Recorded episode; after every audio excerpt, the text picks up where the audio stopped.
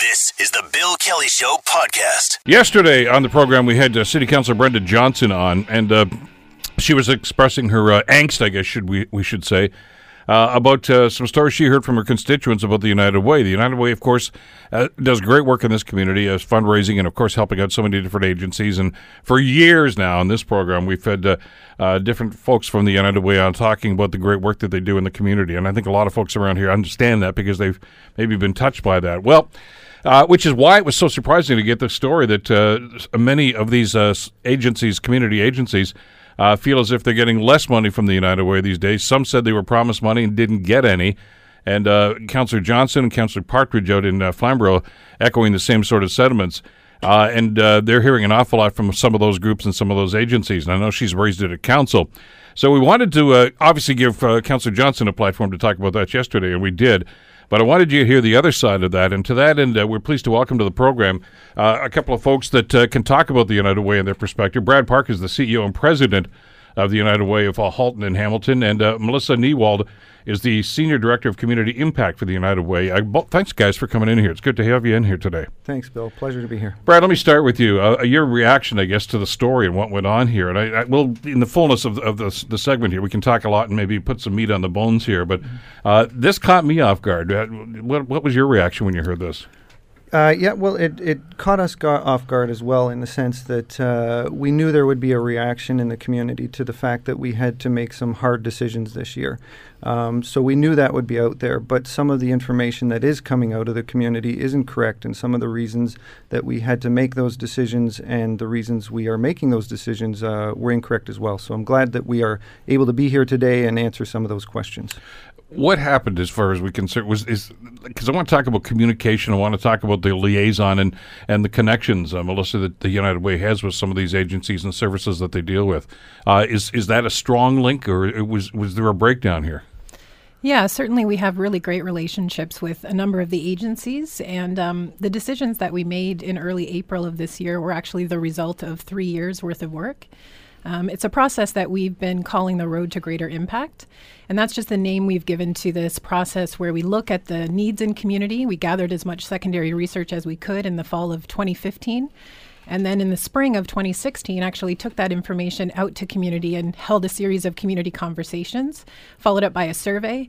And then we moved into phase three, which was about strategy design and implementation. And uh, it resulted also in a more focused investment framework for United Way. And so the decisions we made this April um, were within that model. And so there were some changes this year than had been in past years, but it was a three year process that we've been undergoing. And we certainly invited agencies and community members and subject matter experts to work with us at every step of the way. But did they become part of that process? I mean, let's face it, there are some agencies, the ones that I think Councillor Johnson was referring to, that simply expected, okay, you guys go through your reorganization or whatever it is that you're doing, but uh, you know we still need our money on an annual basis. And th- what I'm hearing is there was an expectation that that was going to continue. Mm-hmm. We uh, actually we were telling the agencies all along this entire process that as of the beginning of this year, when we were changing the funding model, there was no guarantee for any funds. We were opening up the application process to the entire community and looking for the organizations that be- best fit into our new Road to Greater Impact model. So, agencies were told for the past three years that there was no guarantee there would be funds from United Way in the traditional sense that we were funding prior. Why did you change the funding model? We changed the funding model for many reasons. Um, United Ways across the country um, are struggling. United Ways are struggling to have a bigger impact in each of the communities they have. We were finding that we were spreading our dollars too thin through the community. We were trying to help every good organization out there that we could, and we needed to align and become more focused in what and how we were funding. So, how do you make that determination then, Melissa? I mean, they're, I, I guess the end game here, they're going to be winners and losers then. Mm-hmm. I mean, and these were really tough decisions, and we know that they have really real impacts, and we're really sensitive to that.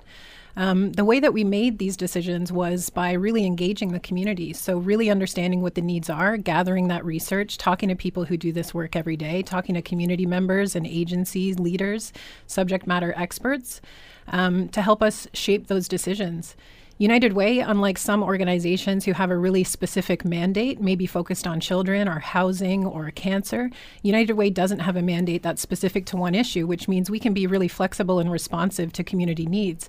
But it also means that we actually have to rely on community and work very closely with community to understand what those needs are and where United Way should focus our dollars to ensure that every dollar has maximum impact.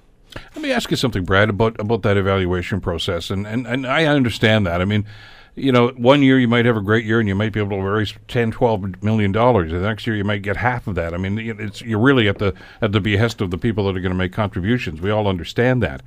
But is there an annual evaluation of everybody that applies, or if you've received money in the United Way, like for seven or eight years, do you just assume that you're in the loop and you're going to get some money from them at some point? There is an annual evaluation of every agency that applies. Okay. And, and in the, the, the previous model, um, every three years, an agency would enter a new funding application for a three year process, and then they so would once be you once you were uh, agreed, you you were there for three years. Then for three years. Okay, Correct. and that's not the case anymore. Um, that is the case. We will still maintain those three year funding segments now, but we're just looking at different areas of focusing our impact. But I think you touched on a key point in that uh, these, these decisions weren't solely based on a new funding model that we were heading down. The fact of the matter is that the campaign in uh, the campaign as a whole came up short in each of the communities that we support. Here in Hamilton, the campaign uh, came up about three hundred thousand dollars short. Pr- previous to what it did in, in last year's campaign. So there were less dollars in the, the funding pot that we had to allocate, which means we have to make those difficult decisions. Yeah, I'll get into this. Uh, I'm I'm gonna dance around the word amalgamation because no, that's it's a dirty word around here. Okay, from a political standpoint, but there was obviously uh, there was a, a, a gathering of minds, of course, and I remember having Jeff Valentin, the the former uh, CEO for the uh, Hamilton Burlington. Uh, United Way on here, and he talked about the discussions that uh, that they had with Halton about about basically pooling resources to try to have a uh, a, a stronger body. Uh, and that's taking place right now. And and I know that some of the reaction and some of the feedback I've received over the last little while from some of the people that are a little disenfranchised and disenchanted with you right now is, you know what, this is just too big right now. They don't they don't they don't seem to focus on on the community anymore. They're looking at the broader area of things now. Rightly or wrongly, that seems to be a mindset. How do you address that? Well, I, I mean, I'm going to admit we maybe don't have it right quite yet. We are still working through the challenges of becoming one organization, which, as I'm sure you can imagine, are quite complex. But we do I'm- know I was on city council when the big amalgamation happened. So I can tell you, it's, it it's only 18 years and there's still headaches. So I didn't expect you guys to have it done in three months. Well, what I did see in uh, the past year is that we have changed some trends. We've actually been able to slow the decrease in fundraising that Hamilton has seen over the past number of years. Prior to amalgamation, the campaign was still struggling. Every year, less and less dollars were being raised. So two years ago, six hundred thousand dollars weren't raised in the community that that the campaign wasn't able to make, and uh, this past year it was three hundred thousand. So the trend is reversing, and and as we become this bigger, stronger, uh, more s- an organization with more skills and talent, we'll be able to have a bigger impact in the community. Why why is the, the, the, figure going down? Why are, is, are people just not contributing anymore? Is, are, is there too many people right now that say we need your help? I mean, because I've heard this ju- not just from your charity, but from so many others, of course, that are finding themselves in a similar circumstance. And and I know we tend to pride ourselves, especially in, in this country, as as giving, caring people, and I think we are. Uh, but it seems as if we're giving less. I don't know if we're caring less. I don't think we are, but we're giving less certainly. With over 80,000 registered charities in Canada, there's a lot of organizations you can give to. So that demand for a donor's dollars is just increasing, right? There are more and more charities to give it to, and they're all worthy charities. So organizations like United Way are great because we not only look, as Melissa mentioned, at one single community issue, we're able to look at the whole community and find the best pieces to solve those community issues. You, were a work in progress, as you just mentioned, uh, Brad, and, and I guess that yeah, we can have, have to take that at face value. Obviously, this is uh, an arduous process to try to get everything going, and you're, and you're looking after community interests. Uh, given what's happened here, uh, d- does this give you some pause for maybe the way that you're going, and maybe have a reassessment about about the assessment process with some of these agencies? Um, actually, I believe we are going in the right direction. I think, and we are just at the beginning of of uh, implementing the Road to Greater Impact in Halton as well. We know that this model is going to bring the community together. We will be focused, we will be solving community issues, and uh, we will maintain this path. Were there redundancies in the old model? I mean, when there was a Halton, when there was a Hamilton, Burlington. Uh, I, I, know they are separate communities, but I mean, some of these agencies are, are, like-minded agencies. Maybe in some cases, that's the same social service or the same agency, just in a different community. Mm-hmm. Uh, does does this new United Way that you've got right now does it address that, or was that a problem before? Certainly, we found efficiencies on many different levels when the four organizations came together. And you're right, it was true that some of the organizations operating in Halton region specifically were applying to four separate United Ways. And so now that we've come together, one thing that we were able to do was really streamline that process and find efficiencies there. So now an agency that has a program running in multiple communities can apply to a single United Way one time online um, and see some of that progress year over year. But were they getting four different? Uh, uh, they were obviously four different agencies. Uh, were they getting four times as much money as they would under this new system? No. So, no, they wouldn't necessarily get four times as much money. But what we were able to do was find efficiencies in the application process. Okay, yeah, I understand that. But are those people going to come back and say, "Well, geez, uh, yeah, I'm only going to apply to one agency now, but I'm getting less money"? It just seems as if uh, if everybody's in the same boat right now, that they're all going to be saying, "Look, at we're coming up short here." In Halton, we were able to. So, as Brad mentioned, we did experience a bit of a, a, decrease in our fundraising efforts across the board this year, and part of that was a result of the amalgamation. But we were proud to be able to invest 90% of the requests across all of Halton region. Let me ask you about that because that's always been, I think, one of the mainstays of the United Way, Brad. Uh, the money that's raised in a community stays in the community. I, uh, and again, because of what's gone on and because of the angst that some people are feeling right now, they're starting to question that. Is that is that still one of the pillars of what you're doing? That is and will always be a pillar of what we're doing. The money that was raised local stays local. So every Hamilton dollar that was raised in a workplace or through an individual went to support the programs and agencies that are represented here in Hamilton. So the Hamilton, the legacy organization of Hamilton Burlington United Way had that model set up already yeah. for them between Hamilton and Burlington, and we were just able to extend that into the other communities we now operate in. So that's that's still there. So I just want people Absolutely. to be clear on that. That the, the, money that was raised here for uh, United Way was not spent in Halton or Burlington or anywhere else. Not at all. So that's that's I wanted to clear that up because that's one of those other those statements that's out there right now, and I, it can really just kind of throw gasoline onto the fire if we don't have some clarity on that. All right, so you've got some upset people, you've got some upset city councilors. I know you're going to go and address council in a, in a couple of weeks at Hamilton City Council. Mm-hmm. Uh, where do you go from here, though? I mean, obviously th- there are some folks here whose faith in the United Way is is shaken to a certain extent right now. What how do you do build that bridge again?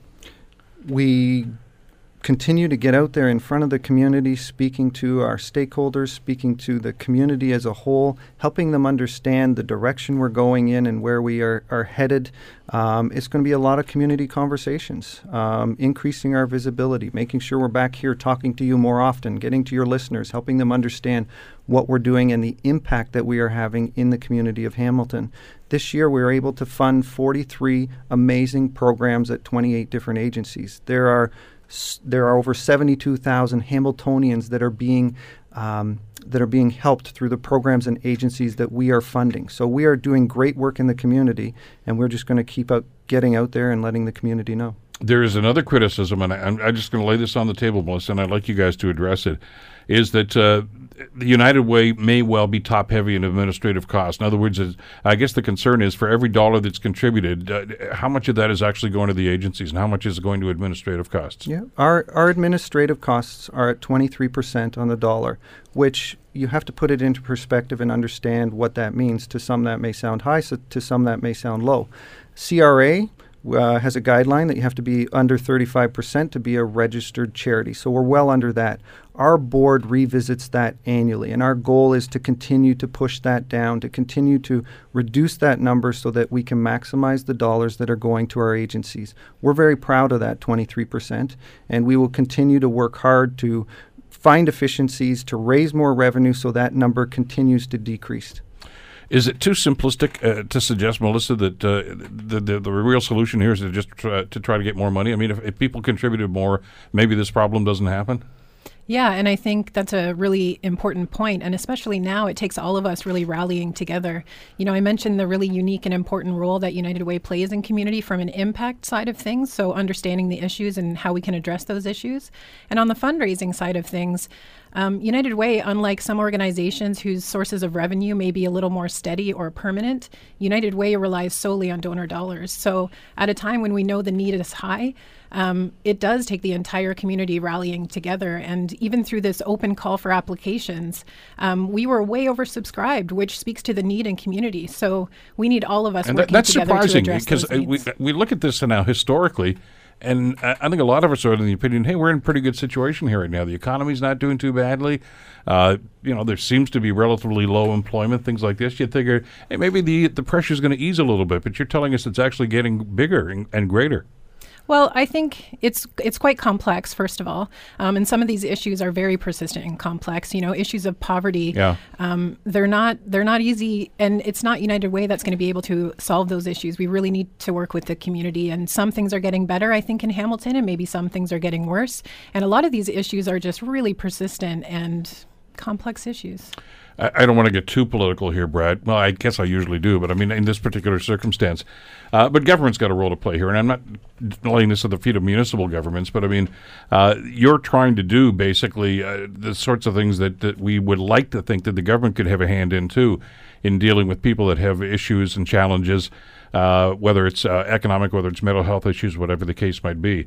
Uh, I, I can tell you from first-hand information from all the years that I've worked with guys like you on the United Way uh, that you can't lay it all and simply say, well, it's up to the United Way to go all this stuff. There's got to be a community effort here, and you're a great part of that, but you're not the only part of it. And I think Melissa touched on that beautifully. You know, it's going to take all of us coming together government, corporations, nonprofit to build a better community. I think an interesting fact is the fact is that United Way um, across the country, United Way of Canada, is the second largest funder of social services next to government. So we do play an important role in building community. And uh, and should Ni- United Ways not be here, communities would look very different. Yeah, but that's that fulcrum, uh, and you're the second biggest, uh, as you say, right after government.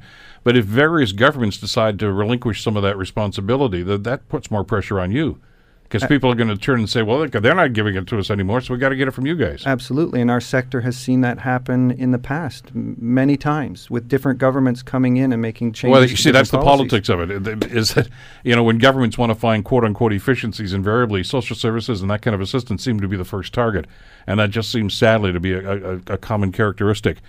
Uh, we're just about out of time here, so as we mentioned, you, you are going to be appearing before City Council at this stage. Uh, and, and talking, I think you've been invited. I think it's the middle of June that you're going to be there. Uh, in the meantime, uh, is is is there going to be more communication with these groups, with these agencies? Because it sounds like some of them just didn't quite understand the process or what was going on here. Yeah, we have ongoing and regular communications with our agencies, and I think we have, uh, for the most part, really great relationships and often long-standing relationships. As I mentioned, we did um, work with agencies all along the way and made ourselves. We did presentations, we had information sessions. Staff made themselves available for one-on-one conversations with organizations that wished to discuss their particular situation further. And so we really tried as best we could throughout this entire process to be uh, communicative and transparent, and to bring everybody along in terms of where we were heading.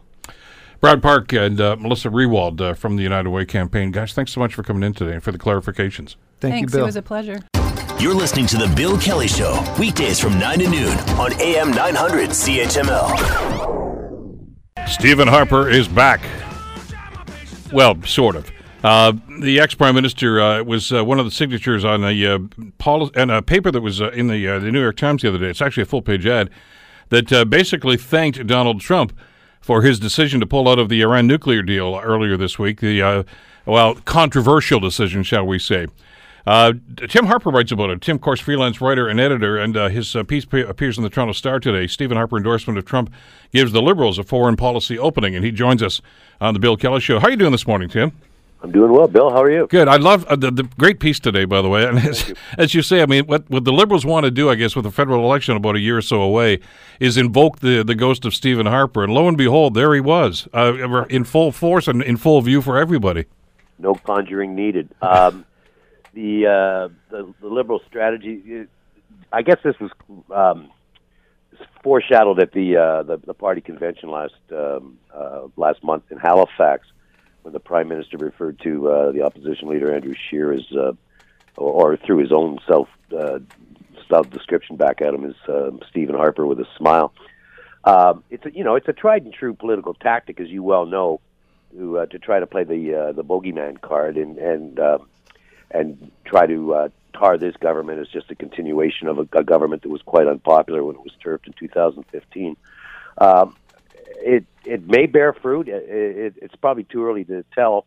Uh, for those of you who watch Question Period, and I'm sure that's a very tiny uh, part of your audience, uh, as it should be. Um, it is it is way over the top to hear the prime minister uh, refer to Stephen Harper when he gets a question from the other side of the house from the conservatives.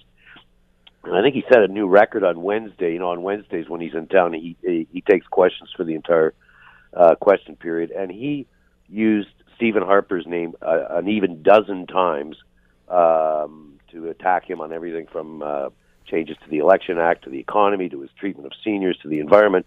Every answer came back uh, mentioned Stephen Harper uh, um, uh, from the Prime Minister. So, I mean, there's nothing subtle. It's about as subtle as a sledgehammer. But they're trying to invoke the ghost of Harper, and then lo and behold, uh, there's the former Prime Minister uh, loud and proud in a full-page New York Times ad. So, um, you know, uh, I think that kind of made Trudeau's job a little easier this week. Not for the first time, though, as as you and I have talked about in the past. You wrote a piece, I think, about this a while ago. Uh, when Harper weighed in on the NAFTA negotiations uh, mm-hmm. some months ago, and, and basically said that Canada was dropping the ball here, uh, and that they should basically, you know, don't don't rattle the cage for Donald Trump here. Uh, and and I, I, find it interesting, obviously, because there was an immediate pushback from the Trudeau government about that. But then you had Rona Ambrose just a couple of days ago, basically chiding her own party and say, "Guys, you don't do this." Uh, but Harper is consistent, I guess. I mean, he he's going to try to cut the knees out from under Trudeau every chance he gets. Well, you know, I do give him uh, total credit for being uh, consistent on the uh, yeah. Uh, Iranian question. Uh, he, as you know, in fact, shuttered the embassy there in uh, Tehran in 2012. Um, this was the position he took uh, at the time as um, uh, as prime minister. Uh, he uh, wrote a co-authored an op-ed uh, in the Wall Street Journal in March, criticizing this deal. So, you know, there's nothing inconsistent about his his stance on uh, Iran. Um, uh, his pro-Israeli views are well known, and, and and his view of this of this deal.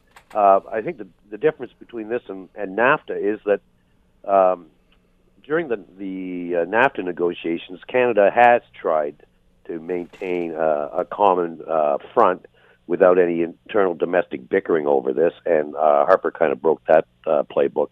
But in this case, you know, uh, the lib- with one exception, which I, I hope we can talk about, Defense Minister Harjit Sajjan, other ministers, including the Prime Minister, had the same message yesterday.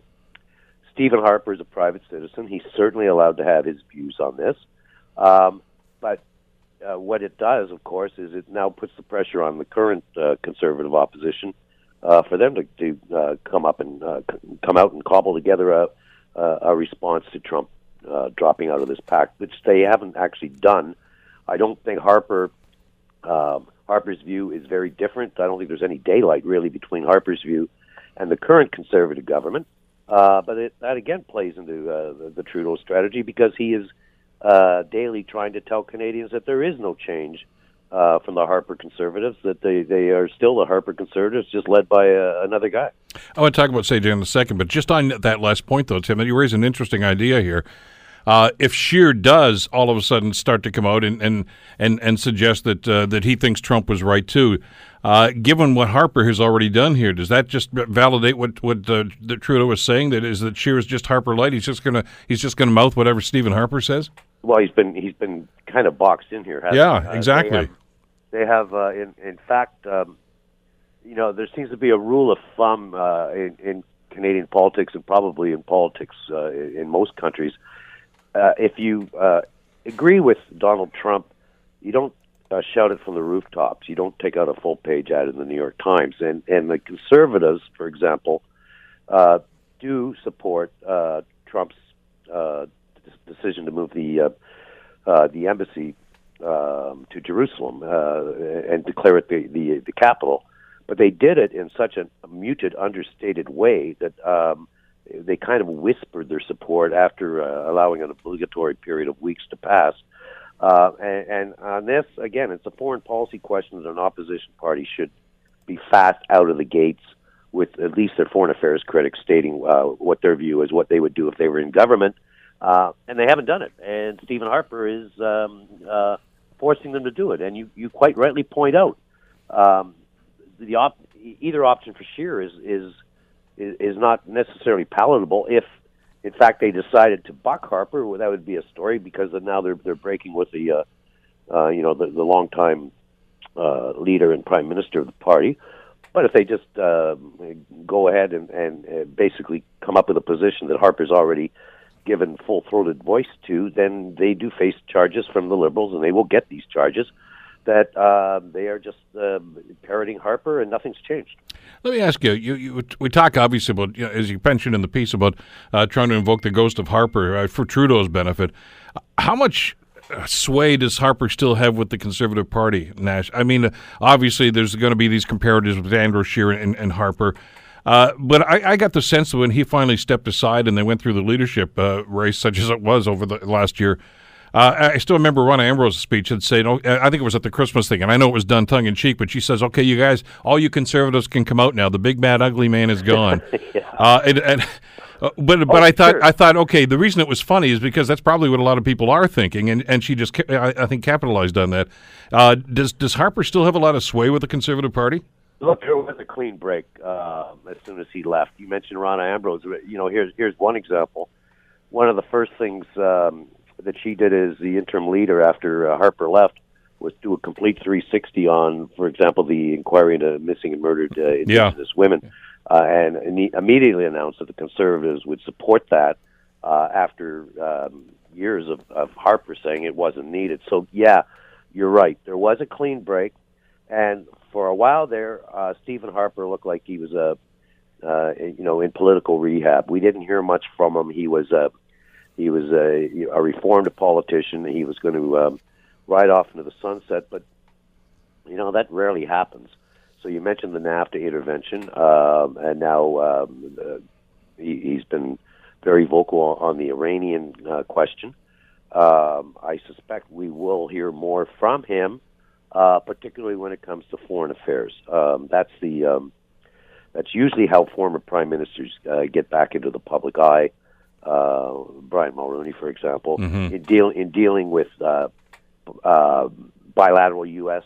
Canada issues or or, or uh, foreign issues writ large uh, on the world stage. Um, so we're going to hear from him. Whether he holds sway within the party uh, is a very good question. I don't believe he does. But the Andrew Scheer front bench is um, populated by uh, a bevy of former Harper ministers. So it, you know, whether Harper holds sway with that caucus or not, if he was to say something, um, is not particularly relevant because it's very easy to paint them as the uh, as the Harper uh, Tories. Uh, their their their critics are the former cabinet ministers let's talk about the politics within politics. And, and you referenced this in the piece that uh, the, prime minister was basically saying Stephen Harper can say whatever he wants. He's just Joe Citizen. Uh, Chrystia Freeland comments along the same line. Why then uh, did Sajjan take it to the next step and basically said this is regrettable, etc., and the influence that it may have? Is is he going to take the lead on this one and just let the prime minister stand back? Uh, I don't think so. I think uh, my guess is that he was speaking out of turn, and I'm not sure, Bill. I understand his argument because uh, I don't know where it's written that uh, we can only speak with one voice on a foreign uh, affairs policy. That's why you have a vibrant opposition. That's why uh, you know voters have a have a choice. So his suggestion that um, th- this was out of line and quite harmful to the government um, is frankly nonsensical to me, and I don't know why he's making it.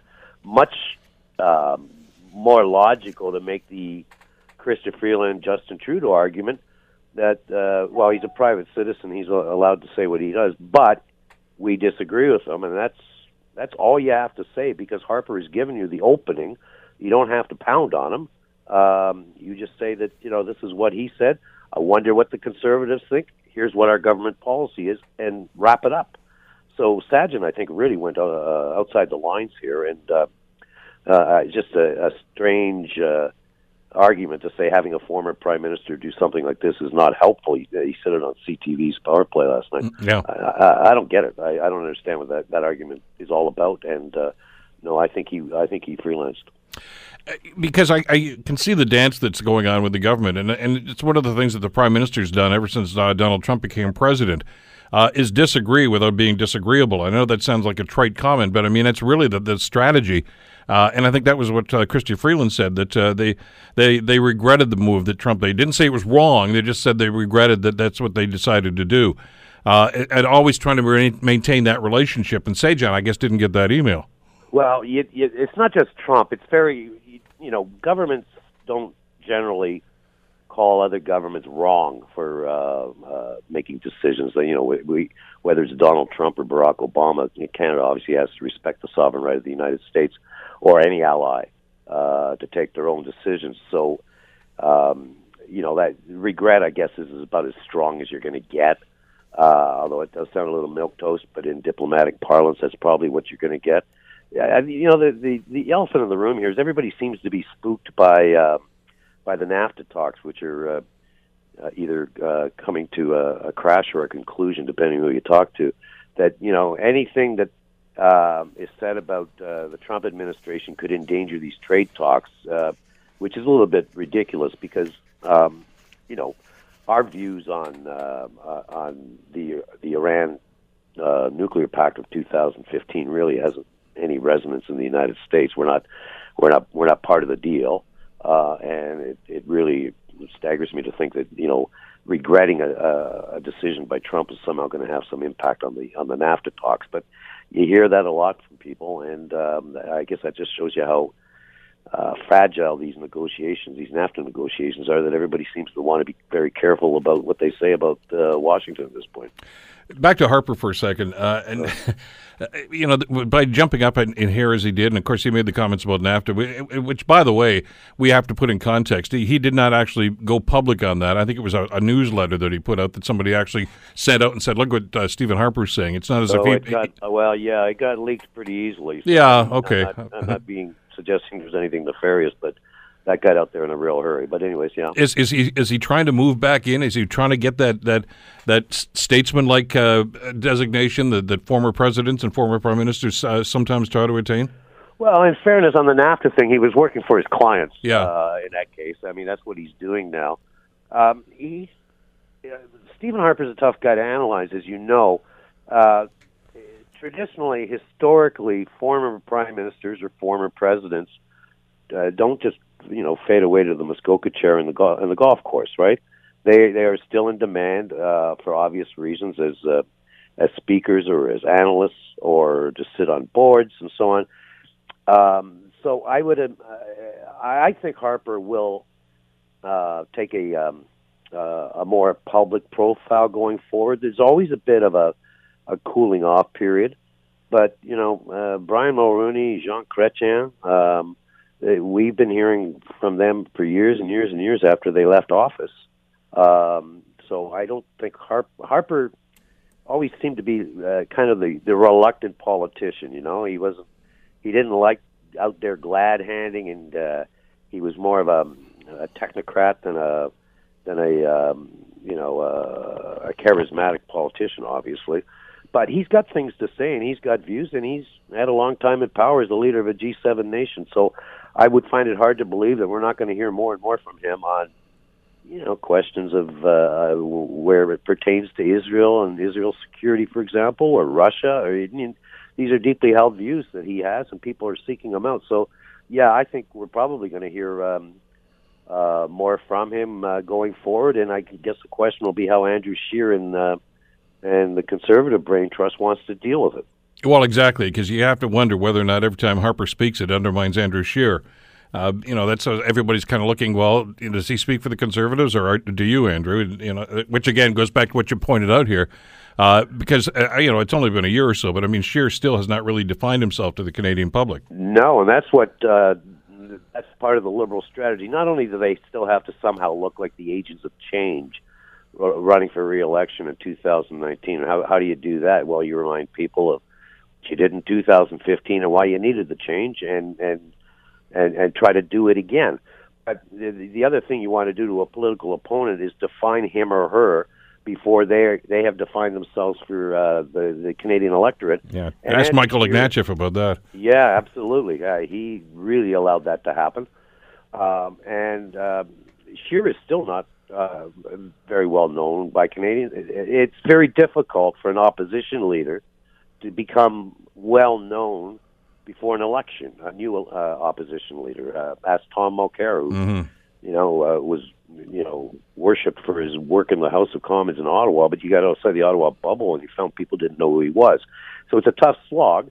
And if uh, Trudeau can uh, define Andrew Scheer before Scheer can define himself, you know, then they've won that pre-election skirmish. You mentioned, I got a couple of minutes left here in the piece today. Uh, I, I, got a kick out of this one. Uh, Harper is obviously the latest bogeyman uh, that, to wear those horns. Uh, you know, as don't let this guy ever come back into the public life. Don't let him. And, and that. And you mentioned some of the other ones that have gone before him that had that designation. That's a pretty illustrious list. Yeah, it is. But um, I, I, think I said Bob Rae deserves to be in the bogeyman yeah. Hall of Fame. There, there's there seems to be no statute of limitations when it comes to uh, frightening people about a uh, an NDP government in Ontario or, or electing uh, New Democrats in Ontario. Uh, we'll see. At some point, it doesn't work anymore. But I remember being in um, committee rooms and barnstorming with Harper in 2011 when the Jack Layton Orange Wave uh, was clearly sweeping across Quebec and, and threatening an invasion in Ontario. And he scared the bejeebers out of people about reminding them about the Bob Rae government uh, which at that point was 21 years ago, I guess. So now it's 28 years ago. It'll be an interesting experiment to see, you know, with Andrea Horwath now in the provincial campaign, seemingly positioned very well um, to take on Doug Ford by coming uh, up the middle uh, it'll be interesting. We start hearing uh, references to uh, the Bob Rae government of 1990. That'll be a sure sign that, that she's being seen as a threat, or whether you know maybe we have finally reached the statute of limitations. It's been 28 years. You know that at some point you've got voters who were you know, obviously weren't even born uh, when Bob Rae uh, ran the government in Ontario, and maybe uh, you, you, we're at a point where those arguments don't work in, in this case. But uh, it'll be fascinating as we go ahead and I bet you somebody will raise the Bob Rae government if uh, Horwath uh, looks to be surging. Well, I've talked to Bob a number of times over the years, as you have, and he's he's a colorful guy, a fascinating individual. Uh, and I'm glad he's got a sense of humor because you're right. He's, yeah. he's enshrined in the Hall of Fame here. But uh, he's getting it from both ends, though, these days, Tim. I mean, obviously, the conservatives are going to say, don't, remember the Bob Rae government. Well, then the NDP turned on him when he went back to being a liberal uh, and they're saying Bob Rae, it was all Bob Rae's fault. It wasn't the NDP government. It was Bob Rae himself that did all that stuff. And we're not Bob Rae anymore. So poor Bob's getting it from both ends here. Well, he, and he's carried this for a long time. Yeah. When he was, uh, he he got proactive about um, his government uh, while he was the interim leader uh, for the Liberals and was uh, contemplating a, a run for the for the full time job, the job that Trudeau obviously uh, got easily, but you know, uh, he was carrying his own bogeyman status around with him, and I think that played into his decision. There were other factors, but you know, it, how palatable he would be to Ontario voters.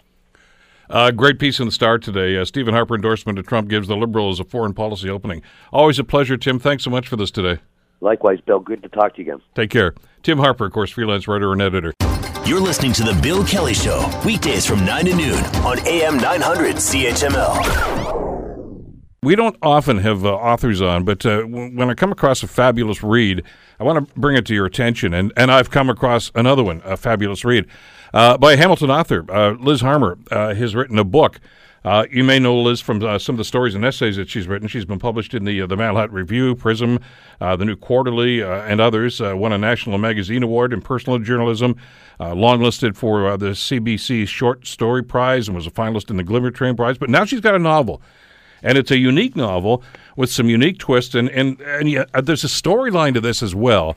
But there's a philosophy to this book that I, that I just found so intriguing. And uh, coincidentally, Liz is back in town, and she's with us right here on the Bill Kelly Show. It's great to meet you. Thank you for coming in today. Thank you so much for having me. This uh, this uh, the book is called The Amateur, or The Amateurs rather. Uh, and, and, I want to talk a little bit about the plot line because it's it's kind of intriguing. But uh, there's there's a whole philosophy to this about living in the present uh, that you you address in this that. Uh, I just found riveting, uh, and, and, I want to talk about that for just a couple of seconds because it's something that, that, as you point out, we're probably all guilty of. We love to reminisce. We love to think about the future. What am I going to do about this? And we, we sometimes are ignoring what we are now and where we are now. Yeah, I was one of the things I was thinking about is how much I'm in my imagination, whether I'm thinking about my memories or my hopes and my dreams. Um, I'm reading, I'm escaping through books, I'm escaping through films. Um, and then, of course, I have my devices now. And how often am I actually in the space that I'm in, um, present with someone else or present by myself, um, paying attention to what's actually there? And, you know, there was all this talk about that when I had babies people telling me you have to be there, you have to be present because it's going to pass so quickly, and, and I had a really hard time knowing how to do that. Um, and then of course it passes anyway. So as I was one of the so the big um, yeah the philosophies of the book or the thoughts I was having was um, making it literal with sort of time travel devices. Well, yeah, because that's yeah. that's the whole thing. Since we all seem to do that mm-hmm. in varying degrees, that's really the premise of the book, and that's what that's the, the, what the, without giving the whole story away. I mean, the premise is the technology is such at, at this stage in this book where you can do that. If you don't want to be here, you can go someplace else. You can go back in time, but we can do whatever you want. Yeah. So with have, one qualifier, right? Right. Right. So if you have a portal that you could go anywhere you want, um, you know, do you stay? What would keep you here? And uh, and what happens to the present when when everybody goes away? So those are the things I was thinking about. But it's true. The portals. Um, promise have a very seductive promise of taking you where you want to go, but it doesn't quite turn out that way. Well, and and as you talk about in the book, I mean that sounds fascinating. Uh, hey, time travel, wouldn't that be wonderful? Uh, but there's no guarantee you're going to get back. Right. So um, there's also a, a, critique of the kind of uh, the way our technology sometimes um, becomes embedded in our lives before we know the consequences of it. So um, I wasn't so much. I was thinking about that in a, in a large way, uh, but it's become a little more um, urgent. I think I think the way that our technology has become so taken over, like I feel like my, I'm addicted to my technology, kind of before I knew what I was getting into, and I and that's kind of another. So I was thinking about our technology and how it's doing that to our lives. But with that premise that uh, that we oftentimes would rather be someplace else, yeah. uh, the technology technology has developed into this point in the novel, uh, and and allows for that to happen and and and the basic idea here, I guess, is so many people take advantage of it. It's almost a po- post-apocalyptic book. There's yeah. very few people left. It's yeah. not because of nuclear war. It's because everybody left. Yes, um, my one of my mentors described it as a technological rapture. It's like in Hamilton, there there are 42 people left in the beginning of the novel, um, and then there's a compound in Silicon Valley uh, where the inventors live, and there's 900 people left there. So yeah, and they don't know if anyone else is around elsewhere in the world. It's it's it's it's eerie in, in the way that you describe this. Uh, that there are these little pockets all over the earth, uh, you know, and it, it is. It's very much like uh, a number of other famous novels, obviously after nuclear war, etc. That uh, you know, there's a little pile of survivors here, a little bit, but they don't know that they exist, uh, and yet, and the, the, the hero, well, the, the two heroes, I guess, actually in the book, uh, Marie, and and the man that she ends up hanging out with, Jason interestingly enough, uh, are, are still conflicted, I guess, about whether or not they want to stay where they are or go someplace else. Yeah, so there's a question um, among the, survi- the survivors or the leftovers, the remainders in Hamilton. Um, you know, should I go through port? Should I leave? Should I stay here? I love it here now. Um, or sh- and then the question also for the Hamilton group is, do we stay here another winter? because the grid's gone down, there's no heat. Um, so there's this dilemma also uh, um, about staying, just spatially staying here. How, why Hamilton? Why did you use that as, as, as the, the basis for this? Now, you're obviously from here, but you've lived in, in California for a while, though. Your, mm-hmm. your husband has a, a, job down there. You're writing down there. Uh, I know you're back here. Uh, you still got strong ties here, but it's highly unusual to use this uh, this city as, as a backdrop for something like this. I think it is unusual, and I guess the novel is so it really is drenched in nostalgia and wistfulness and, and romance. And I had so many of my peak experiences in Hamilton, and I love the city. I mean, I fell in love at McMaster. We met at, at University of McMaster. Um, you know, I had my children here, and uh, I lived here as a child. And I, I used to take the HSR across the across town from Stoney Creek to Ancaster to get to high school. Um, so you know, throughout my life, I was just soaking the city with my imagination and my ideas and my romance. So, so to me, it's a ve- it's it's the city it's the city of my life. what I what I like the way you incorporate this, and, and I'm going to sit there. I remember having a conversation with the great author Linwood Barclay a couple of years ago. We got talking about Dan Brown's novels, and, mm. got, and, and he says you're criticizing Dan Brown, but I said, you know what? Sometimes he goes into too much detail about mm. about about where Langdon is in in these things, and I figure I don't need to hear all that. I just keep going the storyline. Uh, you don't. You almost mention this anecdotally about parts, as if they're reference points. You don't belabor it, but it's there as as, as almost like a, a landmark to say, yeah, okay, I, okay, I know where you are. They're oh, they're on the brow now. Okay, Right. Yeah, well, I've been there. But then you move on with the story. Yeah, I mean, I guess. I mean, it's descriptive, it's colorful, it puts a, paint, a picture in our mind, but but you're using it as as as part of the, the the basis for the story, basically, just to set the scene, and then you just move on with the plot. Yeah, right. Like I I have them kind of going down the the brow, uh, passing those stairs. I used to climb those stairs mm-hmm. all the mm-hmm. time. Yeah, so I guess it, it is sort of it's the backdrop, and it's just their normal city, the way it's our normal city. The inspiration for the book, uh, you, you, mentioned, it, guess, in the, in the premise that I guess you and your, your husband had a lot of talks about time travel, future philosophy, things of this mm-hmm. nature. Uh, those ideas grow. Is that is that how this this this book started to form? Yeah, actually, I had very. Um, uh, it was sort of a silly concept for me at first. I thought, oh, what if I put a time machine in this story? But my husband is a philosopher and he's very interested in infinity and in thinking about philosophy of math and logic. And so he would kind of push me to think about, oh, what would happen uh, logically? What happens when you go back in time, and, and how it um, how it loops the fu- into the future, and it you know changes the changes the present. Thinking about what even is the present, because um, philosophers are always thinking about time, and um, and because the present passes so quickly, is there such a thing? Uh, are we always sort of just going into a future from the past, and is there ever a present? So we were having a lot of those conversations. He was the one that was excited about this idea of the of the portal. Partly, he he loves like Vonnegut. He loves Star Trek, mm-hmm. um, and so he he was encouraging me to to go towards that because I usually write more realism and people kind of chatting with each other and having personal drama. But the difference between some of those other ones, whether they're talking Lord of the Flies or anything else, these post-apocalyptic things, there's usually some disaster uh, right. that, that, that causes uh, the circumstance that they're in. Uh, this is choice. These yeah. are people that decide and says, you know, I don't want to be here anymore. I'm going over there. Yeah, that's true. It's a that, different mindset. They're not forced into it. Right. There's like it's not quite as uh, bleak or um, yeah, disaster written. It's more it's more people kind of going, oh my gosh, what happened to the world? Um, and that's where the amateurs come in. It's sort of um, sort of feeling like uh, I don't know how to live. I don't know what to do, and um, I don't know what choice to make. So that um, so it's more of an exploration of of what it's really like to. It's not an explanation uh, exploration of what it would be like in an extreme circumstance. It feels like more like how we are now.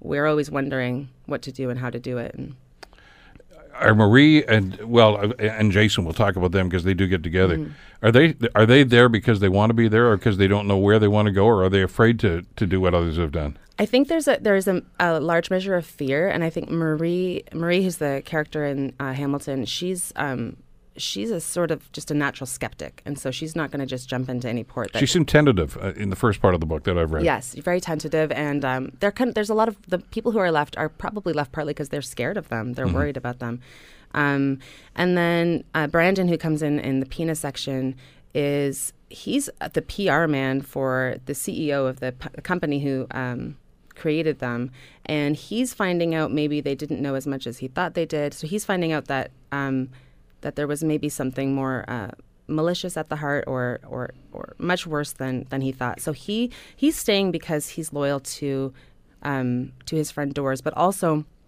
he's staying because they have a good life there. So they have solar power and and now they're just um, living it up at the Pina headquarters in Silicon Valley. Yeah, they're the ones that have, has the technology as opposed to you know yes. Hamilton. It is apocalyptic. I mean, it's right. just like, you know what have we got left? There's no heat. There's no nothing else here, and you're kind of wandering from neighborhood to neighborhood. Although she stays, she's in the North End, right? Yeah, she stays above the art shop where. Um, it was inspired by the art shop on James North, um, Dave Kirk's store. Yeah, yeah, and uh, and she li- she loves to live there, so she still opens the store. She's waiting for her ex husband to come back. She's hoping he'll come back. There's no sign of him. Now, yeah, I don't want to get too mm-hmm. deeply into the plot because that's a, an interesting side twist of the whole thing. But there's a certain melancholy feeling to, to where she is, and in other words, I, I got the sense in what I've read so far, anyway, that one of the reasons she's staying is because if she goes and he comes back, then she's going to think, "Oh, I've blown it." Yes, exactly. Part of the reason she's staying is because she thinks he'll come back and they'll be able to be in love again. So, But there's no indication that he is coming back. No, it's it's, it's quite sad. It's all in the heart. Well, yeah. it, and well written too. Oh, uh, you. No, this is it's fabulous, and it's a great story, and it's one of these things. Like I say, I started reading it last night, and, and it's a page turner. Uh, I went to bed way later than I usually do because I couldn't put the book down because it's you got to what's going on next? Why did they do this? Uh, and and of course the references to Hamilton are so fabulous and wonderful through this. Uh, where do you go from here? um, well, I'm the kind of person that always has like seven projects on the go. Yeah. So I've got ideas for the next few novels. I've written a draft of another one. I'm writing nonfiction about um, madness and love. I'm writing. I'm trying to write poetry, but that's more for fun. Um, but yeah, my next novel is more of a, an exploration of uh, marriage and family and religion, um, set in Toronto. So. How do you how do you go about this?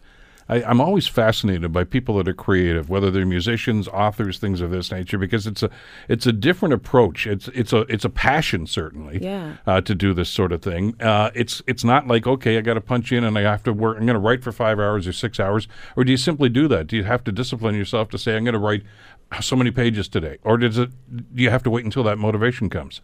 Um, I do. I do try to set aside hours where I'll, where I'll shut off, um, you know, my my connections to everything, and I'll just write. Um, and I try to I, I, warm up by reading a little bit and then writing. But I also do think it's a habit of of life. Like you walk through the world, coming up with lines as you're walking. Um, as you're looking at people, you're wondering what their story is. So it is. It does feel like it's a, a larger habit of life and a passion. I, I remember the classic movie, Shakespeare in Love. I'm, I'm sure you saw uh, oh, back yes. in the. And you've got Will Shakespeare just wandering through the streets in London, and he hears somebody say a pox on their houses, and you see you see him like, good line, good line, right. and yeah. and eventually, oh yeah, I'm going to incorporate that at some point. Yes, uh, you have to experience life and, and and have your eyes and ears open, I guess, as you go through life to be able to write like this. Yes, totally. I'm always thinking about the details of our lives and looking at stuff. And and in this book actually was me thinking about you know what happens to a car if it's been sitting there for a year and nobody's driven it and looking at it like a, a habitat now. It's a habitat for animals or something. Yeah. So so th- th- this comes in. Do you have an idea uh, as as you and your husband were having these discussions uh, do you have a plot in your head? And when you sit down to start to write the book do you know how it's going to end? Never. I, n- I had no really? idea. Yeah no idea I'm not a planner, and I, I wrote each section, and I, each section I would find something out about port that was new and that led me to the next thing. So to me, the mystery of the story was figuring out how these things worked and why they worked that way. But I did not plan ahead. I, I, I flew by the seat of my pants. At what point do you come up with an idea like that? It sounds like the story is taking you. Yeah, it really. You're, you're going on a ride. You're, yeah. you, this, just as I am as a reader, right. and it's taking me to places I didn't know I was going to go. So does the story as you're writing it.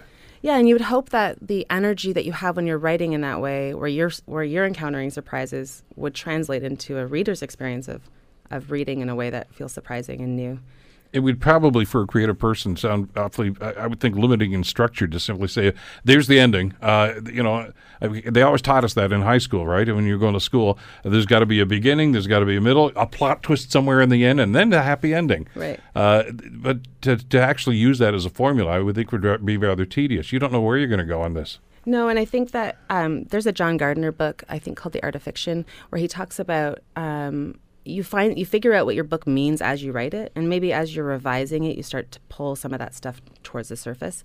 And endings for me feel like the, a way for all of the things that are meaningful kind of to come to some to come together in some way but you, i don't know that until i've written it well, I haven't got to the end yet, so don't okay, don't don't tell me that, okay? so uh, I'll certainly find out this weekend when I finish the book. Uh, congratulations on this, and and and uh, continued good luck. It's great to finally meet you and to talk about this. I've read some of your other stuff uh, in the other publications, and uh, when I got word that this book was out, I thought I, would really love to have you come in Usually we do these things over the phone because you're all over the place. But to, to, know that you're back in in Hamilton, your hometown here, was uh, was a real a rush for me to meet you and to finally get you on the program. Uh, the book, by the way, is called The Amateurs, and it's uh, Knopf Press in Canada, and uh, it's available, I guess, everywhere, isn't mm-hmm. it? Yep. Uh, Indigo, wherever you guys buy your books, or go online, whatever you want to do. Amazon, of course, where everybody shops, you can do it that way. Thanks so much for coming in today, Liz. Oh, thank you, Bill. It was my pleasure.